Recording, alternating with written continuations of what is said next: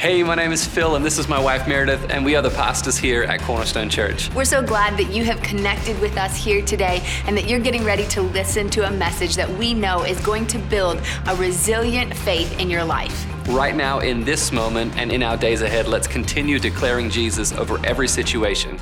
Enjoy the message. And uh, today is Super Bowl Sunday, and we already know who is going to win, so we don't even need to talk about that. Jesus is gonna win. He already won. I love lame church jokes. But before I preach today, uh, we have a very special guest that I want to introduce to you. Uh, he has made time to be available here at Cornerstone Church, and I would love us.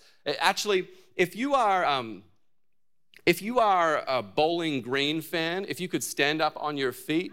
If you are, if you attended Bowling Green or if you attend Bowling Green State University, if you live in Bowling Green, if you work in Bowling Green, if you're a fan of Bowling Green, if you can stand up on your feet. And everybody, if you could help me welcome the head coach of the University of Toledo football team, Jason Candle, to the platform.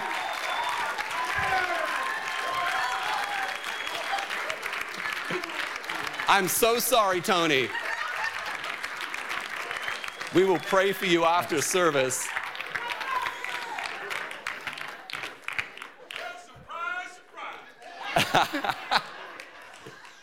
Welcome.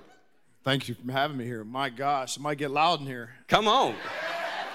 Hey, the good Lord preaches that you can make a couple mistakes in life. So, you Falcon fans, I'm with you here. It's, it's about the response, not the not the event. That's right. Well, Jason, you are, um, you are already incredibly successful in your seasons as the head coach of the University of Toledo Rockets. And um, I'm so glad that you're here because I, I, think you've been coached for seven years now, right? Yep. And I'm not I'm going to brag on him because he's not going to brag on himself, but you're already one of the most winningest coaches in UT history. leading us to victories all over the place. And I know that UT is working hard to keep you here. I know that everybody else has you on their radar trying to get you there, but we're so glad that you're here with us for the time that we have you here. You've had so much success in your time, your short time at UT, and you've had so much success in your early years. Talk to us about how you stay grounded around so much success that you've had. Well, first of all, I'm humbled to be here and in, your guys' presence. And, you know, the message you're sending here is unbelievable and very impactful. And, and I think I would start there. I mean, you just talked about a gratitude report. I think uh, it's about an attitude of gratitude. I think, um, you know, we all are tasked with a, a, a, job each and every day to try to, yeah, and I, and, I, and actually, a quick story. Uh, I'm actually having this conversation with a, with a player here uh, last Saturday. Um, you know, and he's going through putting his resume together, and everything that he's listing on there is is the skills that he has. Mm-hmm. Um, he, I think, to me, is is making that resume uh, to to impress somebody. To think to, uh, and that, really, that's not who he is. I mean, we're talking about performance skills here versus moral skills. Right.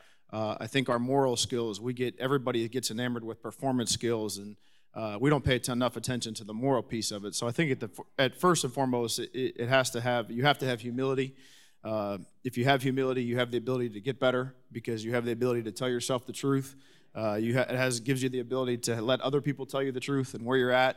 Um, and I think in life we easily can get sidetracked, and we always want to make sure that we, um, you know, stay on that line. And and obviously here every Sunday, you're, you know, to me it's uh, the vision. You know, faith is pretty simple in, in, what the vision is, but how do we help each other stay connected to the vision? And yep. I think I've always surrounded myself with people, uh, my wife included, uh, my kids, that uh, allow me to stay connected to the vision. Yeah, love it.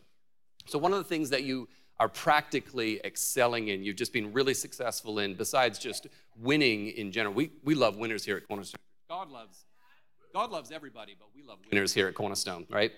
Um, and, uh, and so, one of the things that you've been so successful in is your ability to recruit and draw in talent.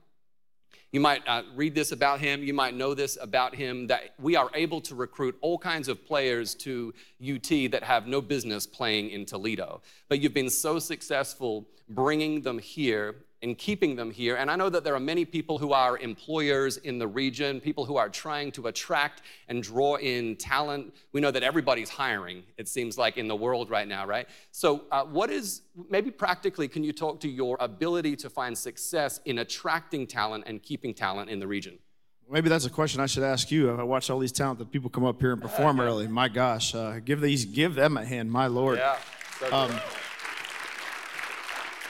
but I think you know, I think that you know you want to surround yourself with people that are like-minded like yourself if you possibly can. You want to, uh, I think, in today's world, and I'm, and I'm talking to the young people over here. You know, Christopher just came up here and talked about. Um, you know his his commitment to wanting to be a great player, yet wanting to make sure that he doesn't leave faith on the sideline, sure. so to speak. But um, you know, I think you want to surround yourself with like-minded people. You want to have people in your organization that love the, the nuts and bolts of what it is. And uh, so, so, so often, uh, young people love the things that go along with sports, the notoriety. Everybody's going to turn on the game tonight and uh, see all the cool commercials and see all the cool presentation. And, and don't don't get it twisted. The NFL is doing that for a reason. There's dollars and cents involved. But at the end of the day, what I think you and what I would hope you would see is a bunch of grown men that have worked really, really hard to get to a point in time in their life that they get to be on the ultimate stage. And you see the passion, the energy uh, that, that, that that brings from them. So I want guys that love football. I want guys that understand the value of free education, and I want guys first and foremost at the end of the day that are just good human beings and, and have enough humility for us to, to help them stay connected to their vision. Yeah. Yeah, one of the things that I love about you is that you speak about the players. They are athletes, but you don't speak about them like they're just athletes. That you are helping raise young men in this area. And, and part of that, I think, comes from um, an ability to connect with them. And so when I look around this space and when I consider those that are joining online right now, I know that there are many parents who want better relationships with their sons. And you have a great ability to be connecting with young men. What are some of the things that you do or some of the things that you've learned to help connect with young men in particular? Well, I think change is inevitable, um, but obviously greatness is a choice. Um, you have to understand and, and want to be able to, to feel like that those young people are in, that you're in the fight with them. Mm-hmm. Um, you know, it's really easy to put on a hat and a whistle um, and call yourself a coach, but that is by far the furthest thing from the truth in today's day and age. You know, we're in the business of building young people. Um, you know, there's 353 days out of the year that we don't, we do not have a football game. And, and if, if I don't pay any attention to those days and we don't make great decisions, and reinforce the behaviors that uh, are going to lead to success, then shame on us. So um, I have enough, you know, I guess you could you would call it, you know, uh, investment or blind faith to a certain extent that those 12 opportunities that we are guaranteed a game, we're going to go out and perform really, really well together because of the emphasis and the time and energy spent in those 353 days that there's not a game. So uh, my advice to parents would be is just to continue to invest in your young people. Um, it's not always going to be, uh, we don't have to like the behavior, but we have to love them. And yep. I think there's a difference there. And sometimes we can kind of get that path and that, and that message crossed. So uh, adjust the behavior to, to how you see fit. And kind of, again, there's a lot of challenges out there for young people in today's world. Um, you know, the things that, that young people are exposed to, that we were exposed to maybe in my generation in high school, that's happening now in middle school. Um, and it's not, it, there's some good, uh, but it's not all good. So I think have authentic conversations, uh, continue to build strong relationships, live and, and be in the fight with them and, and help them you know stay connected and doing things like today coming to church and doing uh, seeing, seeing a bigger picture rather than maybe what they see on a device in their hand. Yep. Yeah so good. You can clap if you want to. This is a rowdy church. You can make as much noise as you want. Everybody except greg you're allowed to make as much noise as you want. I see a cowboys fan over there that's not clapping. One cowboys fan I feel like Cowboys fans are always upset at this time of year. They're always excited at the beginning of the year, and then it ain't never work out for them. Yeah, Philly's got them, got, yeah. them, got their spirits down. yeah, lift, yeah. lift them up today. yeah. So uh, actually, at the, at the beginning of the year, many of us make New Year's resolutions. We make commitments to be more disciplined in our routines and in our work life and in what we're eating, all of those kind of things. Discipline is so important when it comes to our success, not just in the year and not just for ourselves, but just in life. And that, that's, of course, true for your athletes as well, for the guys that you're helping raise and lead. Can you talk about discipline? What's your approach in it? How do you go after? Is it something that can be taught or is it something that is innate within somebody? Well, I think we have the luxury that we we get to pick and choose who comes to our program um, to a certain extent. But I, I, I say this often. I've said this publicly. I'll say it here again today. To me, man's greatest struggle is being who you said you were going to be. Um, And you know, whether you're a 43 year old head football coach, whether you're a 17 year old young man coming out of high school, whether you're uh, wherever you are in your path and your journey, that is a that is a real struggle. That's a real thing. Um, so staying disciplined and, and and really just I don't use discipline a lot as um, a punishment. You know, I think discipline is is uh, you know that should be you know we're proactive thinkers rather than reactive. You know, we want to make sure that uh, you know you just understand that this is what you said you wanted to do, um, and I'm going to help you get there um, through authentic conversation, genuine personal relationships, and like I said, trying to walk the walk with those guys so they feel like you're in the fight with them. Um, very similar to what you're trying to do here, and I think that uh, when people really uh, you know they peel, they open the hood of the car and they feel like that that engine's really genuine and they feel like that you're in that fight with them they're going to go the extra step. They know that there's going to be some adverse situations and they're going to have times where it doesn't go their way uh, like we all do. Uh, i always talked often about how um, there's a difference between reactions and responses Wow. the world loves to react, and, and we're ultimately going to be judged off our responses. So stay in the fight with them, help them with those responses, and, and really try to help stay connected to who, being them, being who they said they were going to be. Yeah, that's so good. Did y'all catch that one? All right, so last question, last question. You might not know this, but Coach Candle, uh, his former roommate is the current head coach of the Philly Eagles. Which means that he's got the inside scoop on what's getting ready to happen later on today. So, from your position, who's gonna win? Fly, Eagles, fly. Come on. That's the, that's the right answer. I knew I liked you. Hey, everybody, would you stand to your feet and help me thank Coach Candle for joining us here at Cornerstone Church? Thank you so much. Thank you very much.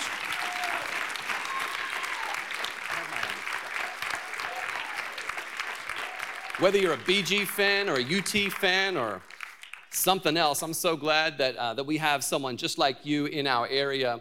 And now, Mer- I know that Meredith and I love going to UT games. I know that we love, um, I love just taking our boys to UT games. It's always a, a family fun, um, family friendly experience to see what's going on. And, and so I'm so thankful for what you're doing in the team and the way that you're leading our guys in the area as well. Uh, actually, let's, um, let's stay standing so that we can read some scripture. And then Meredith likes her pulpit on the side. I like it right in front. But we're going to read some scripture. If you can turn in your Bibles to Isaiah 40 and 31, Isaiah 40, 31, it says this But those who wait on the Lord will renew their strength, and they will rise on wings like eagles. Eagles. Who's going to win the Super Bowl today? Eagles. I'm just playing. That's not my scripture for today. If you wanted to know, the eagles are mentioned 33 times in the Bible. But, and I think that the Chiefs are mentioned like 300 times, but it's almost always used in a negative sense, like the chief of sinners and that kind of thing. So I hope you ain't going for the Chiefs today.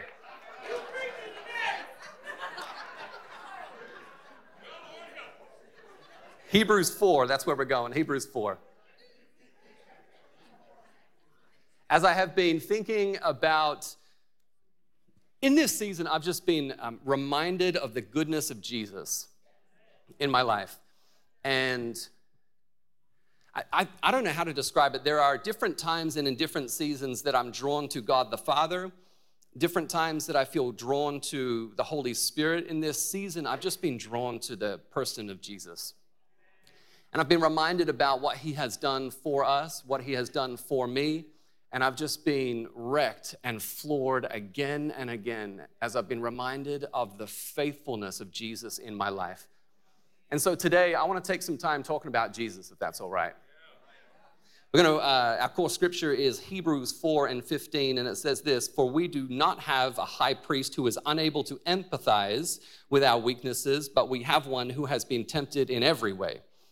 Someone say, every way just as we are, yet he did not sin. We have a high priest who is able to empathize with us. God, I'm so thankful that you are here with us. I'm so thankful that you're able to empathize with us. I'm so thankful that you're not a God who is far off, but that you are here with us. And God, I ask that the revival that is breaking out in Asbury and the university down there, that it would begin to spark around this nation. God, the thing that you are doing in Asbury with the students, I ask that you would begin to grow that, that embers would be caught around the nation. And God, if you can do it there, then you can do it here. If you can do it with them, then you can do it with us. God, do it with us. We're hungry for you and we're hungry for your presence today. And if you are, I want to encourage you to say amen. Amen. amen. You go ahead and grab your seats here today. I love how Jesus is presented and represented in this scripture. That we have a high priest who is not far off, but we have a high priest who is near us. If you didn't pick up on it, that's talking about Jesus right there. That we have a high priest who is near us. We have a high priest who is not distant and removed. We have a high priest who is near us. He is close to us and he understands us. He empathizes with us. And so if you have ever lived in poverty, he gets it. He gets your experience. If you have ever been disappointed, he gets it and he understands it. If you have ever been abandoned, forgotten about, discarded, he gets it. He understands your experience because he is a God who is able to empathize with us. In whatever situation that you find yourself in today, he is able to empathize with you in your situation, in your reality. He's a God who is able to come down from heaven, to condescend from heaven to earth. The, the reality is, is that many of us are happy for God, though, to condescend to earth, but we don't want to allow Jesus to ascend back into heaven.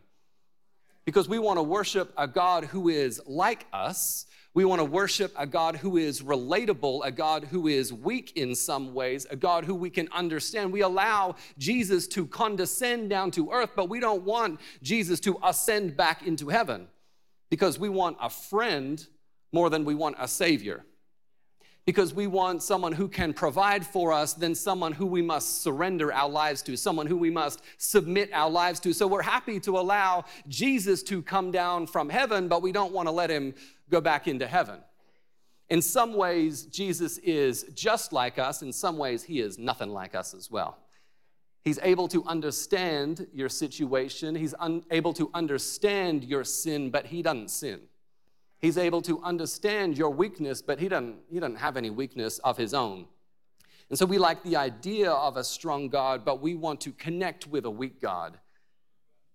We like to think about a strong God. We like, on a Sunday morning, we like to sing about a strong God, a God of great victory. But the God that we like to connect with is a God that is weak and a God that is meek in our minds.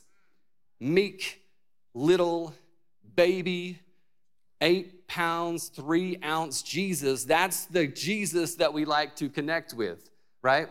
And we even have this scripture that the meek will inherit the earth. Jesus talked about this, that the meek will inherit the earth. And, and I've always struggled with this scripture that the meek will inherit the earth. Because in some ways, the way that we understand meekness is often conflated and connected with weakness, that the meek will inherit the earth. It doesn't say the weak, the weak will inherit the earth, that's something else. The weak don't inherit anything, right? Except for the gym. The weak are going to inherit the gym.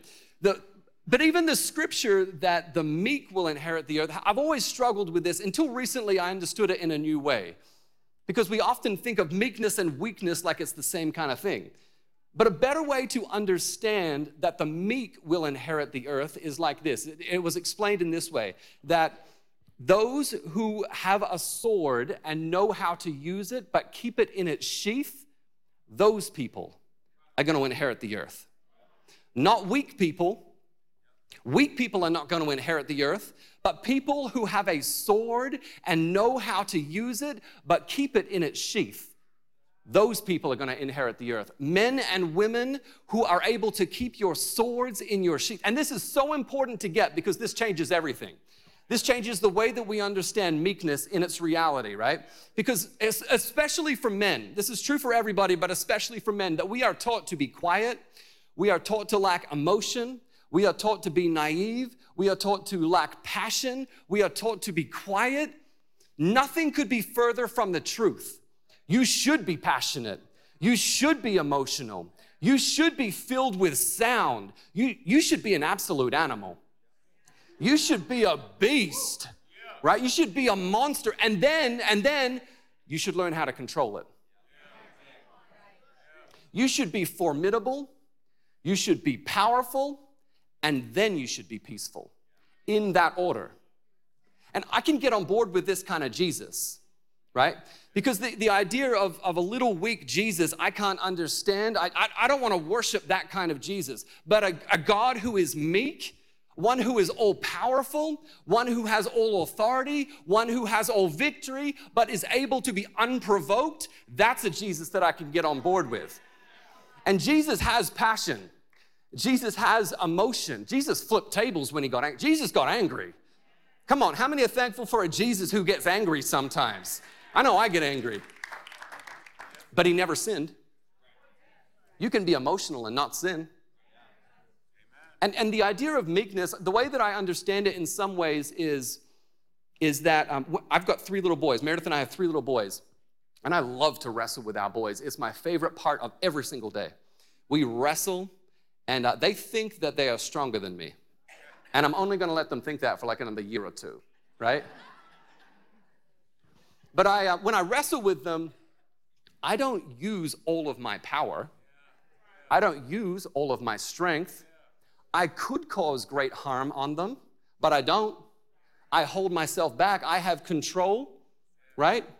And so when I'm wrestling with them, I don't use all of my strength, I hold some of it back. That is a better definition of what meekness is. Meekness is not weakness, meekness is, is an ability to have strength. To cause great harm, to cause great destruction, but then I also have the confidence that I don't need to do it. And that is who Jesus has called us to be people of great strength, people of great ability for destruction, but then also great self control as well. That's a better definition of what it means to be meek. And I can get on board with that. And we don't do we don't do people a great service. We do people a disservice when we tell them to calm down all the time. When we tell people to be quiet, when we tell people to lack emotion, when we tell people just to be chill, calm down, right? We do people a disservice when we keep telling them to have that lack of emotion. Because Jesus had emotion. And I don't want to worship a Jesus who lacks emotion. Jesus gives us emotion that we should express, that we should experience, but we should also know how to contain that emotion as well. And um, when, I, when I think, this was part of the earlier part of service as well, but when I think about the goodness of God in my life, it just ruins me. When I think about the fact that God made me when He didn't have to make me, when He saved me when He didn't have to save me, when He chose me when He didn't have to choose me, when God looked in my direction when He didn't have to look in my direction, when God continues to choose me when He doesn't have to continue choosing. When I think about the goodness that is in my life because of God, it floors me. And I don't know how you can think about the God of all creation and not be moved. I don't know how you can think about the God that saves you and not be moved. He's a God who saves you, He's a God who restores you, He's a God who looked in your direction when you had no business with Him looking in your direction. And I refuse to show more emotion when I'm at a football game than when I'm in church. No offense. I refuse to show more emotion when I'm watching TV than when I'm worshiping my Savior. And some of y'all think that you can make noise in the 166 hours of the week outside of a church service, and then you gotta be quiet and stand still when you're in a church service. This is a rowdy church, and we like to make some noise when we think about what God has done for us. When you were far from God and He looked in your direction and He chased you down. That's what God did. That's what he did for you. It should move you. It should cause you to be filled with emotion, filled with passion. When I think about the fact that God moved in my direction, it fills me with emotion. When I think about the fact that in my worst moment in my life, Jesus looked in my direction. I was lonely. I was depressed. I was broken. And he looked in my direction. How many are thankful for a God that looks in your direction when you're wrestling with addiction, when you're wrestling with loneliness or depression or anxiety? He looks in your direction. I know that Peter is thankful, right? When we read about the story of when Jesus is getting ready to get crucified, and Jesus has just told Peter that he is going to deny him three times. And Peter's like, uh uh-uh, uh not me. That might be somebody else, but, that, but I ain't gonna do that. I've been walking with you, Jesus. I've been eating with you. I know exactly who you are. And then uh, the first person, it's a wild scene. There's people all over the place. It's just chaotic, right? And then the first person comes along and says to Peter, Hey, I think that you're that guy. Uh, you are that guy that has been with Jesus for a few years. And Peter's like, uh-uh, that's not me, that's not me. I don't, I don't know Jesus, I don't know the man. And then the next person comes along immediately afterwards and says, Yeah, yeah, yeah, you're that guy. I've seen you and Jesus together. I know that you're that guy. And Peter's like, No, that's not me. I don't know what you're talking about. Shh, be quiet, be quiet, be quiet. That's not me. And then the third person comes along immediately afterwards and says, I have seen you with Jesus. You look just like Jesus. Because we start to look like the people that we spend our time with. And I can see, I can see Jesus all over you. And Peter's like, No, that's not me. I don't know what you're talking about. Get behind me. I, don't stop telling people I, I, I don't know Jesus. I don't know the man. And then in that moment, the crowd splits. And Peter looks up and he sees Jesus looking straight at him. Having just denied Jesus not once, not twice, but three times, Jesus looks straight at him and he weeps. He is broken because he knows that he has just been journeying with Jesus for the last three years. He's been eating with him, he's been listening to him, he's been taught by him. He's been journeying with Jesus for years now, and in a moment, he threw it all away.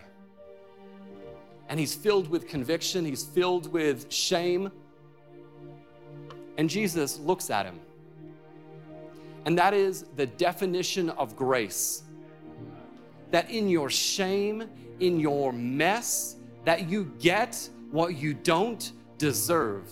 You get a Jesus who is going to look in your direction, a Jesus who is going to chase you down, a Jesus who is not filled with shame and frustration when he looks at you, when he thinks about you, but a Jesus who is filled with compassion.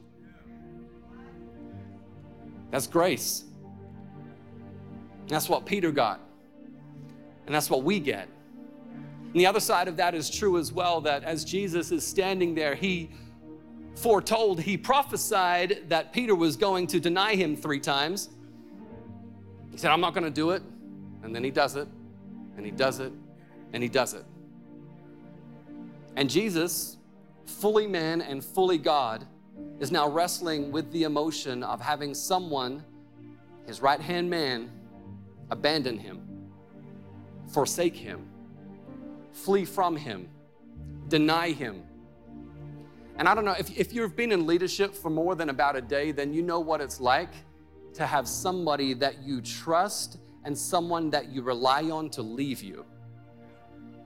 And if that's you, Jesus gets it. Jesus gets Peter, Jesus gets John, Jesus gets you. Jesus gets it. In all of your shame, in all of your frustration, in all of your abandonment, in all of your denial, Jesus gets you. He understands you. He understands your addiction. He understands your weakness. We do not have a high priest who is far off. We have a high priest who is able to understand and empathize with us. He gets you. He gets you. He understands exactly where you are. He understands why you did what you did. He understands why you made that choice when you didn't have to. He understands why you've been running from Him. The good news is that you do not have to do it anymore. And today is a great day for you to come into right relationship with Jesus. Today is a great day for you to respond and to stop running. Today is a great day for you to acknowledge the God of all creation, your God that made you. Today is a good day for you to come in right relationship with Him. And we're going to pray a prayer in just a moment that acknowledges Him as Lord. And you know this is for you if your heart is beating really hard in your chest. You know this is for you if you have been drawn to this Jesus. Maybe you were taught earlier in life that God is mad at you, that God is off in heaven, that He's far off, that He wants nothing to do with you, that you were a mistake, and that God is ashamed with you. Nothing could be further from the truth. God gets you, Jesus gets you. And this is our moment to respond. This is our moment to understand and to connect with Jesus, who is your Savior. This, you know that it's you if you don't know where you're going when you die. All of us are going to die. If you don't know where you're going, this is your moment to respond. And I want all of us to pray this in this moment for the benefit of those that are coming to know Him for the very first time. I want us to all pray this out loud because when we come into right relationship with Jesus, we're not just connecting with Him, we're also entering into a family of believers as well. And you're coming home. You don't have to run from Him anymore. You don't have to run from the church anymore. You get to be in right relationship and in a family of God today. And so I want us to all pray this out loud in this moment. God, I come to you now, broken and in need of a Savior. I thank you that you're not far off, but that you get me, my weakness and my sin. And today, I turn from that and I move in your direction. I repent of my sin. I declare that I am not God, but I need a God, and that you are my God. I declare today that I am saved, that I am changed, that I am made new, and that I am a child of God. Come on, if everybody could just lift up a sound of celebration in this house today for those that are coming to know Christ for the first time. For those that are making a recommitment today, here's what I want you to do. This is so important right now. Tell somebody. You can see the information on how you can do that on the screen. There's people in red shirts that are around that can hand out cards to you, or whether you're online, put something in the chat and let somebody know today that you have just made a decision for Christ, that you have stopped running from the God that gets you, and you have moved towards the God that understands you. Amen? Tell somebody today. Before we leave, before we leave here today, there's just a couple things that I want to let you know about. We are a part of a movement that is declaring Jesus everywhere.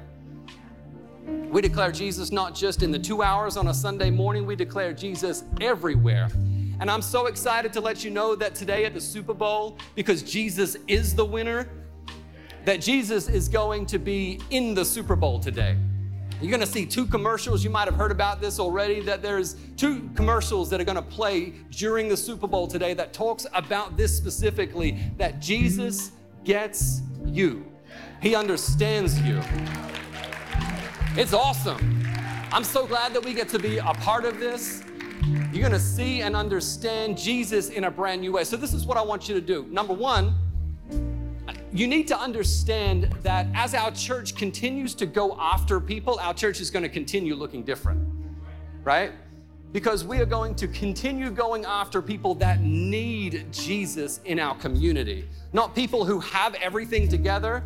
But so part of the initiative, part of what we're doing is that when people late at night are Googling all kinds of things like I'm depressed or I'm anxious or people are looking for porn or all kinds of different things, instead of finding worldly solutions, they're being pointed to Jesus. Instead of those solutions that are being brought to them about, I need drugs or I need alcohol or I need a fix or whatever that is, they're being pointed to the church. And so, as that continues, maybe you, you might be in the room, you might be joining online because you've already been pointed to this church because of that. It's important that we continue to prepare our hearts for those that God is calling here, to be willing to accept and to respond and to welcome those that God is calling here. And so, this is what I want you to do about the commercials that are going to be playing in the Super Bowl later on today. It's going to talk about how Jesus gets us. I want you to think throughout the rest of today about somebody who needs Jesus. Some, this might be someone who you've been ministering to. This might be someone who maybe you haven't spoken to in a little while. I want you to think about that person who needs Jesus in their life. And then I want you to text that person when the commercial plays later on today during the Super Bowl. Tell them, Jesus gets you. Jesus understands you. Jesus made you. He values you. He loves you. Jesus wants you. That's what I want you to do. Think about the person and then text the person when you see the commercial come up during the Super Bowl, all right? Can you do that? Awesome. That's what I want to let you know about today, as well as that on your way out of today's service, you're going to receive a card with some incredible things that are coming up for our Resilient Men's Ministry conference, events, all those kind of things that are going on. Make sure that you save the date for those kind of things. Make sure that you remember that God gets you, that Jesus made you, that He understands you, that He's not a God that is far off, but He's able to empathize with you. Stand up on your feet, greet somebody else on the way out. God bless you. I'm so glad that you've been here at Cornerstone Church today. We'll see you again next time.